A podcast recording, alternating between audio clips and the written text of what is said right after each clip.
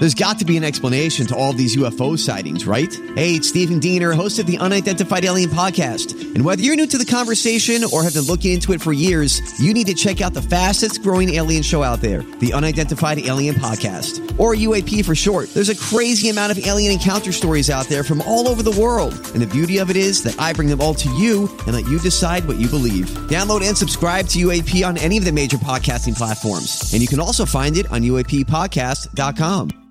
The Joyce Kaufman Podcast is being brought to you by Code Red Roofers, South Florida's leading residential and commercial roof experts.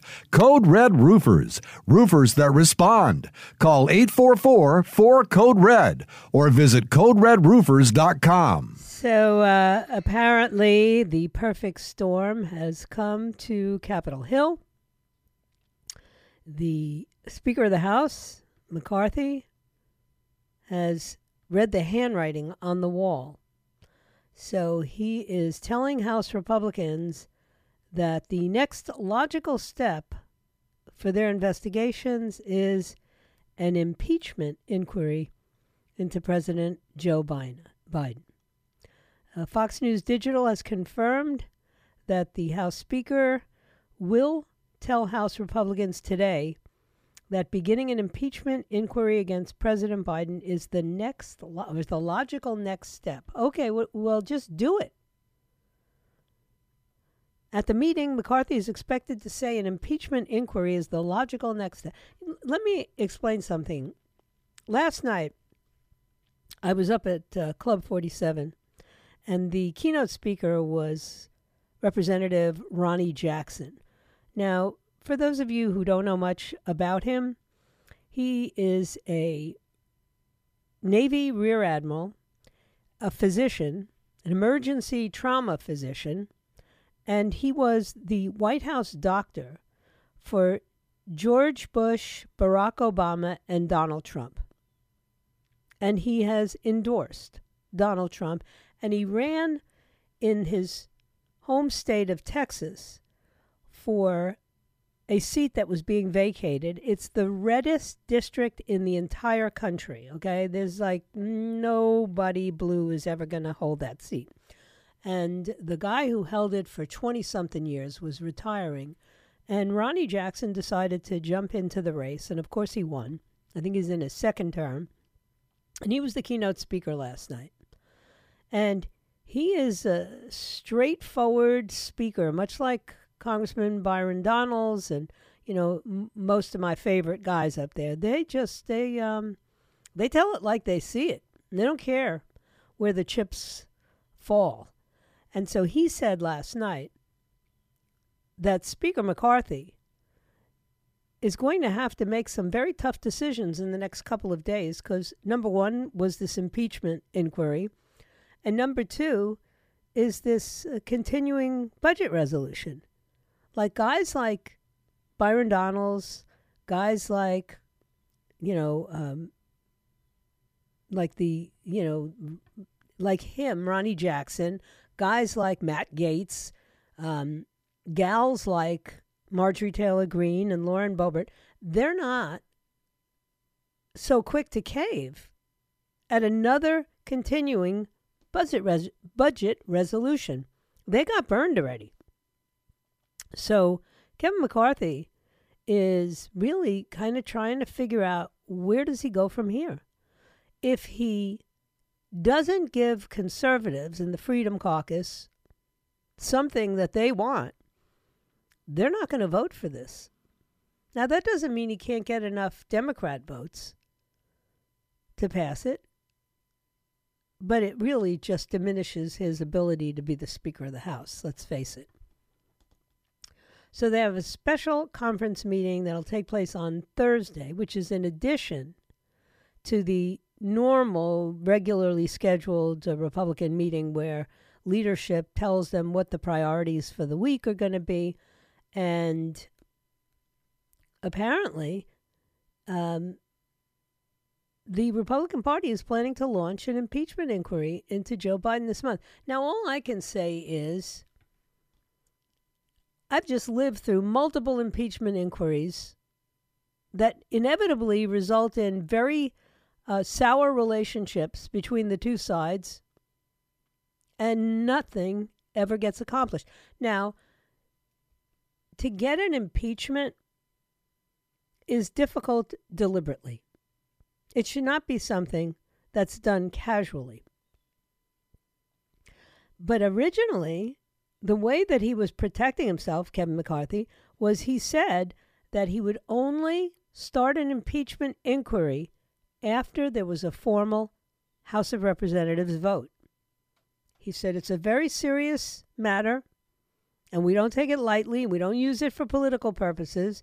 The American people deserve to be heard on this matter through their elected representatives.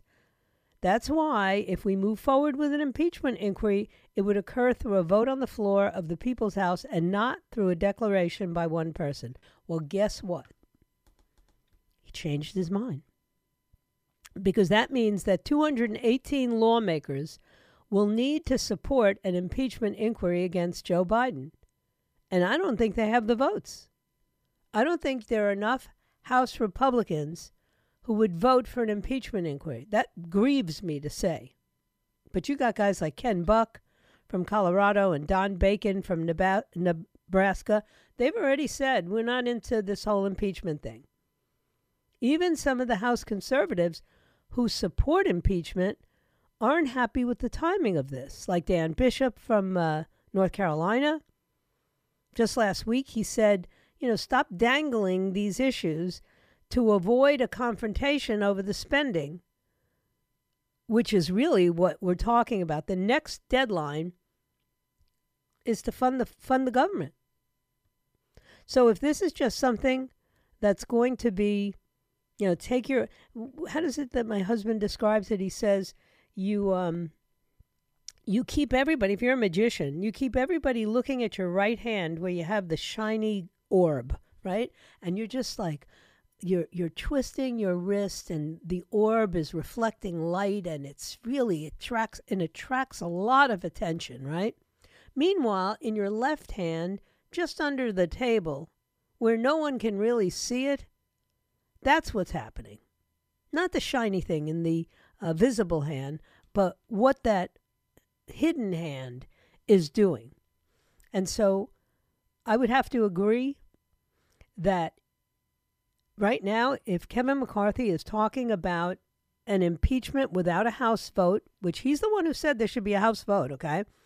If he's doing this just because he is going to keep on with this massive funding, with these uh, short term, long term deals, these you know, these deals with no spending cuts attached to them, then I don't think uh, I don't think the buy I don't think the voters are going to buy it, and I can tell you the conservative, the handful of conservatives in the Republican Party are not going to buy it. Chip Roy, who's one of my new favorite congressmen, he said to leadership just a couple of weeks ago, he said, "Look, don't screw America over like you've been doing with all this massive spending and then hide behind an impeachment because the American people are not stupid and they will know that's what you're doing. So, what is it that Chip Roy and some of the other conservatives, like Ronny Jackson, and of course, like, uh, you know, Jim Jordan, what are they asking for? They have a very narrow majority in the House. They can only afford to lose five votes from the entire conference in an impeachment inquiry vote. So if they rejected impeachment, that would be a huge embarrassment, not just for the Speaker, Kevin McCarthy, but for the entire House, the House Republicans. They'd have nothing to show voters. They got to go into an election, a general election next year, which is going to be a presidential election, with nothing. They've done nothing. They have literally accomplished nothing. And at the same time, you got guys like uh, Representative Matt Gaetz from Florida here, who is threatening if they don't have an impeachment vote, that he is going to call for the removal of Kevin McCarthy as House Speaker. And now remember, that was one of the things that McCarthy had to cave on and say that any member could call for his removal. So, do I have a clue what's going on up there? Not really. I have suspicion. I have a pretty good idea. But I'm eager to see how Kevin McCarthy, you know, disengaged is a political quandary that he basically got himself into. This is as the, uh, I think it was in the Drudge Report, one of the aggregate websites said, this is the perfect storm. And he got himself into the perfect storm. And uh, what they mean is you have a deadline of September 30th for the spending bill. And you've got to do a couple of different things to please the conservatives, the cau- the Freedom Caucus. You have to cut spending. You have to limit the illegal immigration pouring across our borders and our airports and our seaports. And you basically have to get behind Donald Trump and impeach Joe Biden. Because if you don't, they're now saying, we'll take that gavel right out of your hands. So it's going to be interesting. They come back today. They came back today. And they've got all these legislative deadlines and they got all these inter party conflicts that have been bubbling up for months. And of course, the always ever present. Don't you feel like it's deja vu all over again? The government shutdown. Oh my God, on September 30th, we could have a government shutdown. No, we should not have to shut down the government. We should just be able to negotiate. And one of the things you got to stop doing is sending money to Ukraine. I'm sorry. You know, my heart breaks for the Ukrainian people. But it's a little too too little too late. And continuing to send uh, funding and weaponry over to Ukraine doesn't seem to be hastening the end of this. And now what they've done is they've thrown Vladimir Putin into the arms of little Rocket Man. You can't make this stuff up. You know, this is the biggest. I don't even know what to call it. I can't use the expressions to mind cluster something. But that's what this is all of a sudden, you know, you got the Speaker of the House, and he's got to figure out how he's going to navigate through all of this stuff. I think it was uh, ABC News that said it, it, was a Rubik's cube for him. You know, and and I've I've met him a few times. I I don't believe he can put a Rubik's cube together. I don't know many people who can. My son Derek can. I did once, but could never repeat it. But you got this end of the month deadline, and you've got Republicans like Matt Gaetz, and I believe Byron Donalds as well, saying, like, you know, if McCarthy can't get the job done, then it's time to take the gavel out of his hand. That's a perfect storm. And it's going to come down in the next two weeks, okay? Um,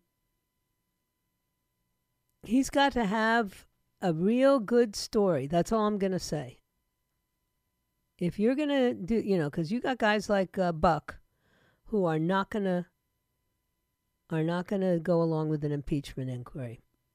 You know, listen, we'll see. All right, don't forget to download the app, the 850 WFTL app, as well as visit our website on a pretty regular basis because we got all kinds of cool stuff, contests that you can participate in, podcasts that you can listen to, and all that kind of wonderful added what do they call it? Extra added value. All you got to do is download that app or visit the website. Let me take a quick break. I will be right back. Hi, everybody. This is Adriana Trigiani. I'm the host of You Are What You Read. I have the privilege of interviewing luminaries of our times about the books that shaped them from childhood until now. We get everybody from Sarah Jessica Parker to Kristin Hannah, Mitch Albom, Susie Essman, Craig Ferguson, Rainn Wilson, Amor Towles, you name it, they come, they share. New episodes of You Are What You Read drop every Tuesday on Apple, Spotify, or any major streaming platform wherever you listen to your podcasts. So, uh, where do I stand when it comes to all of these dramas that are going on in Washington, D.C.? I stand on the side of the American people. And that's it. I don't care who the Speaker of the House is anymore because I've never seen a more inept group on either side of the aisle. Actually, I can't say that. Democrats, they get their act together. They get stuff done. No wonder Nancy Pelosi wants to run again. I mean, think about the insanity of this old woman. Hey, look, I'm an old woman, so I can say it. You can't say it, but I can. This old woman in her 80s declaring that she's going to run again? What does she know that you and I don't know? Because I assure you, she would not run again to be in the minority again. So something tells me there's a, uh, you know, there's a, a good chance, or there's certainly some people thinking that they're going to take back the House, which is entirely possible. What we are seeing is that people on both sides of the aisle are becoming very disenchanted with politics. They really are. And they'll buy anything that the social media company sells them, right? Today's big headline was oh my gosh, uh, Joe Biden is down in the polls. Donald Trump is down in the polls. You know, they're down from from just over I guess over 50% to just under 50%. Oh, come on. You know, everybody's numbers have dropped. Ron DeSantis' numbers dropped. Mike Pence's numbers have dropped. I think the only persons who, who person whose number has might have increased was people keep talking about Nikki Haley, but I see no real evidence of that. She's not even in third place. Tim Scott is. And then it's like Nikki Haley and uh, Vivek Ramaswamy fighting it out for third place or for fourth place, actually, right? Because it's Trump, DeSantis, who's far behind Trump.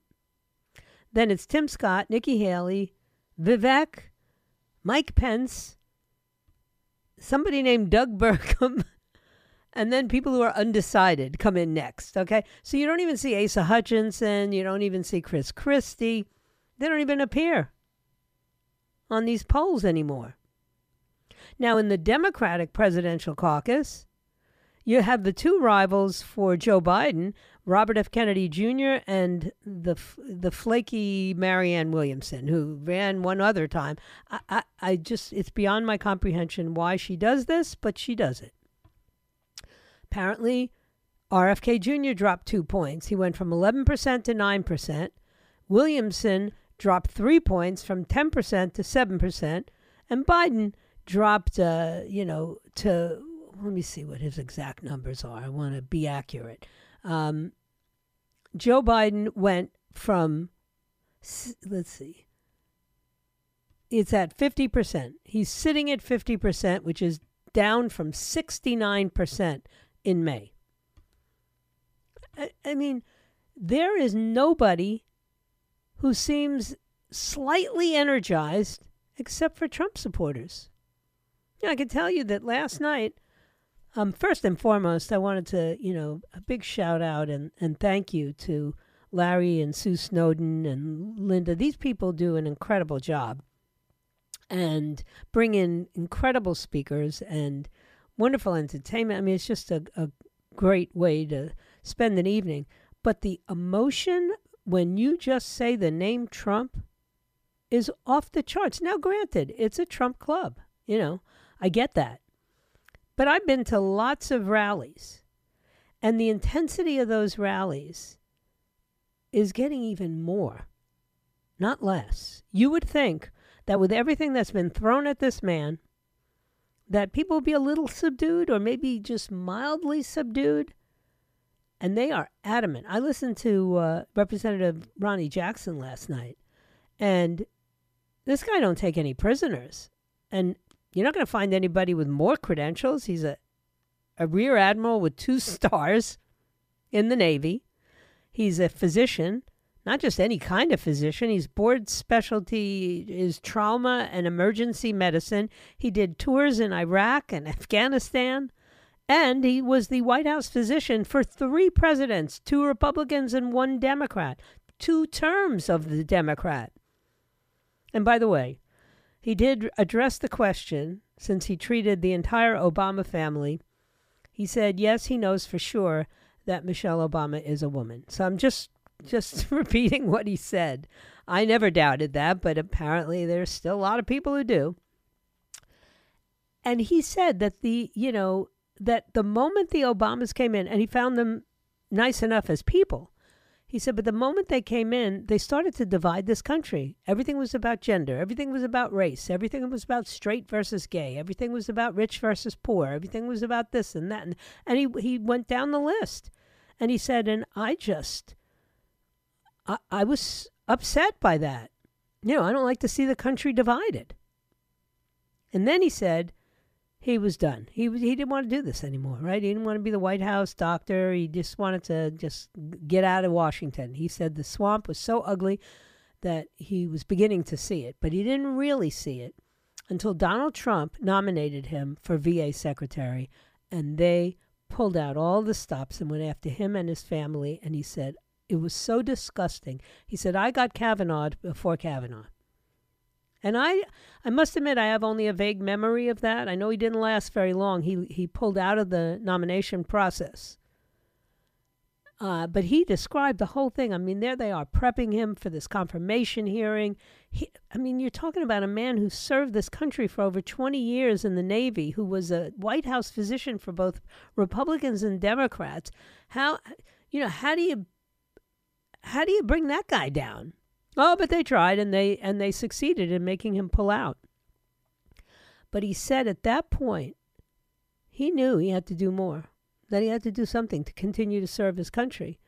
And he of course ended up running for that seat in Texas and winning it. And I believe he's in his second term now. But, you know, what a fire st- he talked about why he stayed because he was leaving. He'd already told the Trump administration, I'm not staying. I don't want to be the White House physician, and they were trying to talk him into it. And then Donald talked him into staying. And he said he, there was something about the man that he just admired and liked. And I don't understand why the left cannot understand that. Why they don't see why somebody like me or somebody like you or somebody like uh, Dr. Ronny Jackson, Admiral Ronny Jackson, would find Trump absolutely refreshing, compelling, the right guy for the job, whatever you want to say. They don't get it. They like throw their hands up in the air. You know, I have family members who go, "You can't still be supporting him." They just they can't wrap their minds around it. And he explained it perfectly well last night. He said, "I just want to be told the truth. I want somebody to tell me they're going to do something and then do their very best to do it." Me too. You too. You know. That's why. Oh, by the way, I forgot. Isn't Cornel West in this race somewhere? is he running on the Green Party? Yeah, I think it is. It must be the Green Party. So a third party candidate on the ballot really changes the dynamic. Now you can have Cornel West, and if by some ridiculous move on the part of the Republican Party, they deny the nomination to the people's choice, which would be Donald Trump, there might be multiple third party candidates. I'm just saying.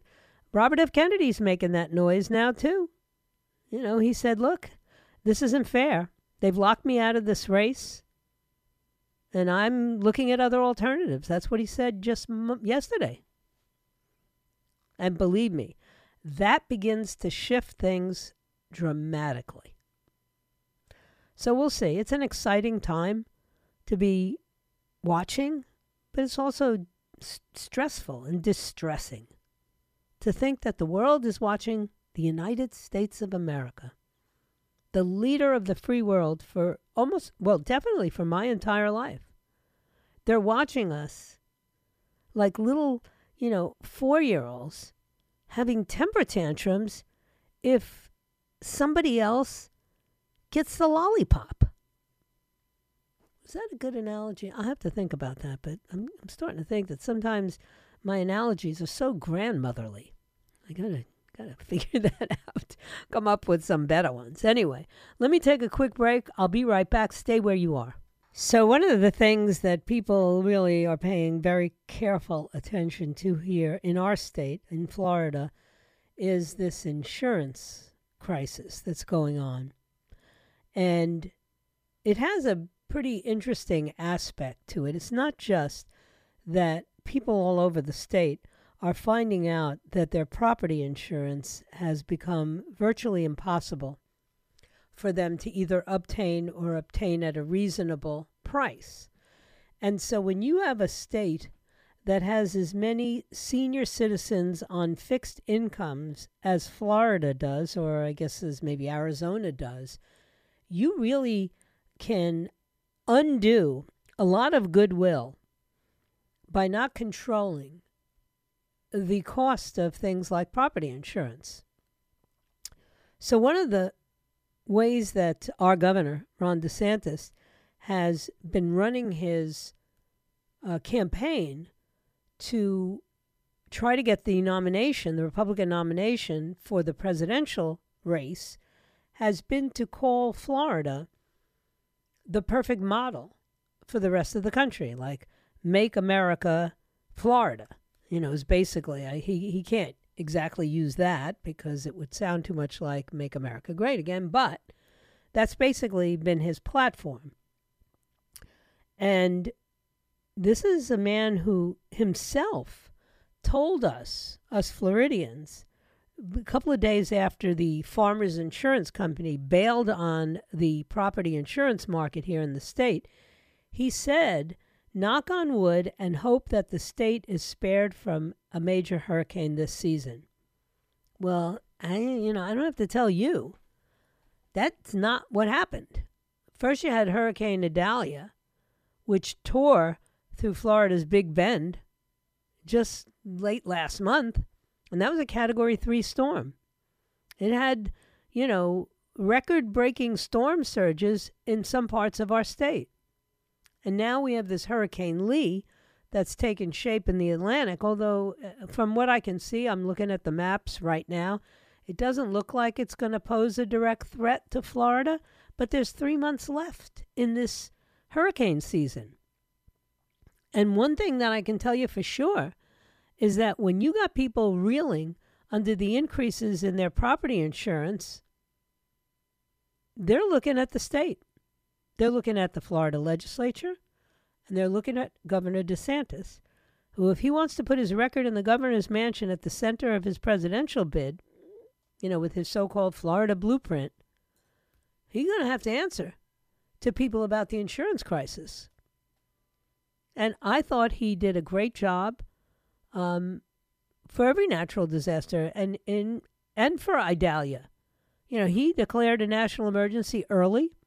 He got lots of resources in where they were necessary early. But that doesn't change the fact that we've got homeowners insurance market problems, big problems.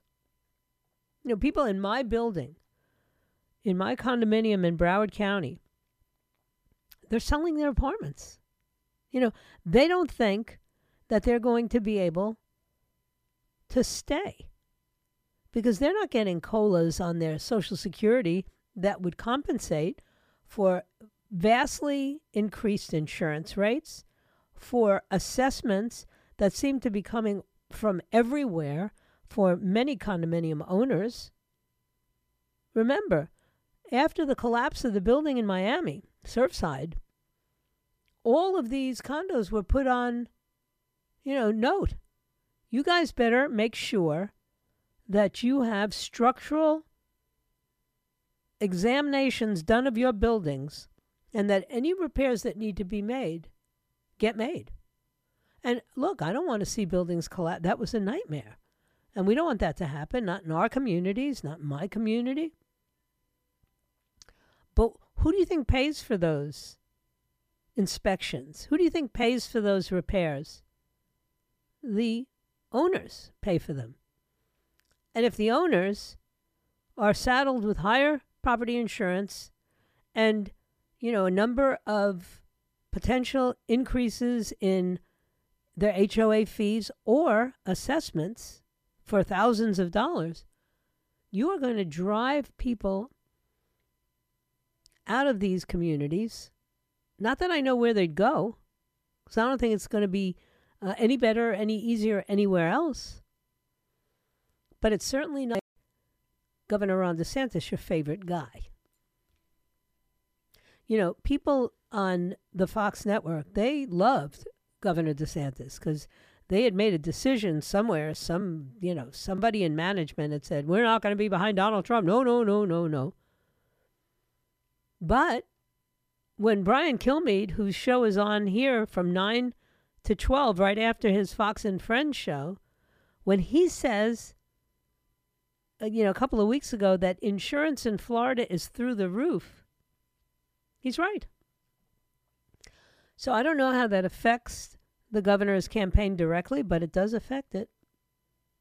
And we are now at the top of the list for the most expensive homeowners insurance in the entire country. And that's according to the Insurance Information Institute. Floridians are paying an average of $6,000 a year in 2023, which is a 42% increase over 2022. By comparison, the average home insurance premium in the rest of the country sits at about $1,700, which is up just about 11% from last year.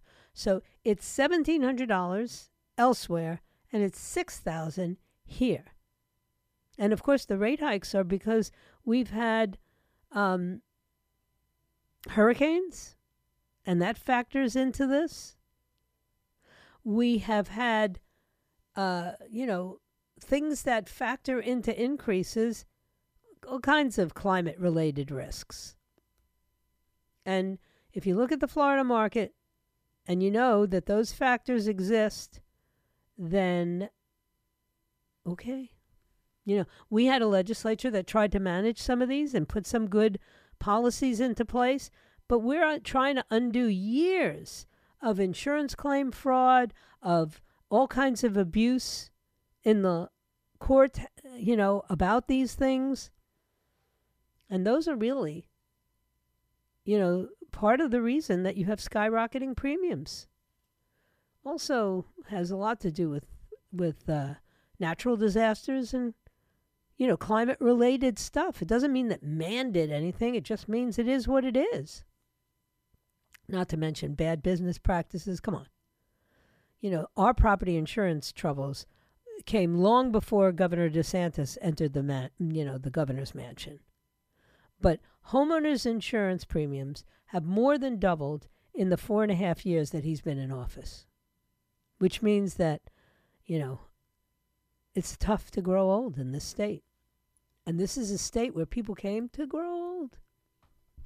Uh, Senator Rick Scott, who was the governor before Governor DeSantis, he says this uh, property insurance crisis is devastating for homeowners and renters, and something's got to be done.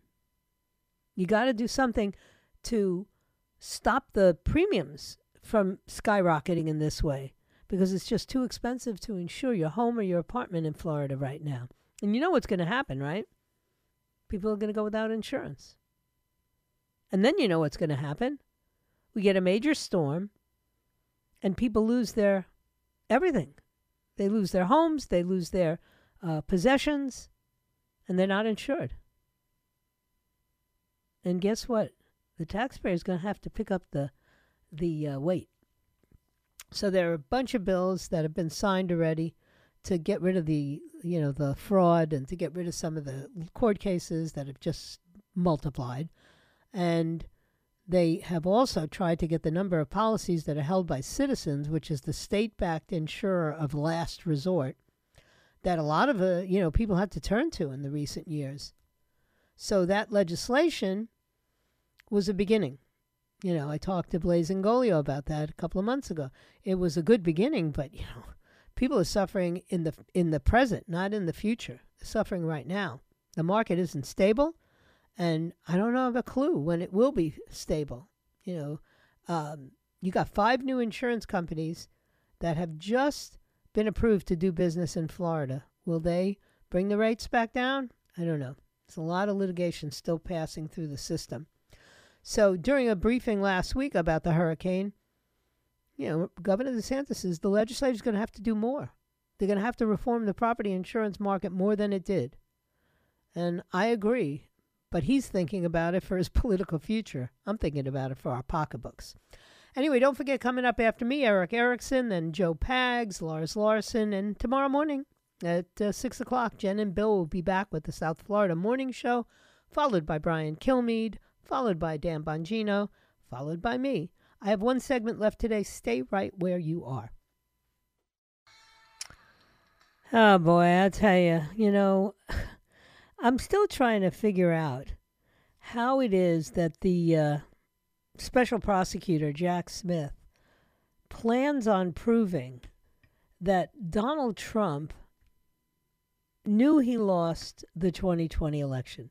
Because the whole premise of his case is that he knew that so that he was knowingly falsely claiming that there had been election fraud. And they're going to have to show that he knew beyond a shadow of a doubt that what he was saying was categorically false. Now, he's certainly going to be making his case in front of a sympathetic audience or, or jury. And I'm sure they're going to call all kinds of witnesses who are going to swear that Donald Trump told them that uh, I may have lost the election, but I'm going to fight like hell or something like that. Because we heard some of those, you know, conversations before the January 6th House Select Committee. And so somehow between the election in November and January 6th, the argument is that the president was aware that they were losing state and federal lawsuits, anything that they had out there that was alleging that there was fraud or uh, any kind of uh, question about election results, and that they were quite certain that there was no way to well to, to get to the number of, of votes that he needed to win the election and that no state legislatures were going to change their electoral college votes. So, you know, what I'm sure what he's going to say is that as the president, he had unlimited information about these things. And the fact that he was told is how Jack Smith's going to put it by a number of senior officials in the administration and certainly in the states in in their um, in their administrations that the, it, there was no there there. But the question is, how does the special counsel prove that Donald Trump believed them? Because a lot of us didn't believe them. And I think he didn't believe them. I think that he was watching the same television numbers that I was watching. And then all of a sudden, everything kind of went dark in certain swing states. And before I know it, I'm now watching the next morning, actually, I'm watching all of these states flip from Trump to Biden. And you can suppose whatever you want. You can think it was a, a direct result of final tabulations or different districts coming in, whatever but it certainly leaves room for doubt. So to say that he'll be able to prove that he knew without a shadow of a doubt that he had lost the election and still was out there saying that he didn't think so, that's a pretty high bar to clear. Not that it wouldn't be, uh, you wouldn't be able to clear it in the District of Columbia because you would, but I don't know that you could clear that in, uh, you know, in in a red state like Florida. I don't know. You know, we're about to find out though. This ain't going away, and they're not backing down. They're not giving up, and neither is he. So many thanks to all of you who came up to me last night um, to thank me for this program and to thank me for my faith in the fact that the American people win this war one way or another. Um, we just got to stick together. So I thank you for your time this time until next time. And my plan is to be back here tomorrow at 3 o'clock if it be His will and He delays His coming. Remember, what lies behind us and what lies ahead of us are tiny matters compared to what lies within us. So wherever you are, just be yourself. Everybody else is taken. May God bless you. May God bless my friend Sid Dinerstein and the Snowdens and Storch, and may God bless you. The Joyce Kaufman podcast has been brought to you by Code Red Roofers, South Florida's leading residential and commercial roof experts. Code Red Roofers, roofers that respond. Call 844 4 Code Red or visit CodeRedRoofers.com.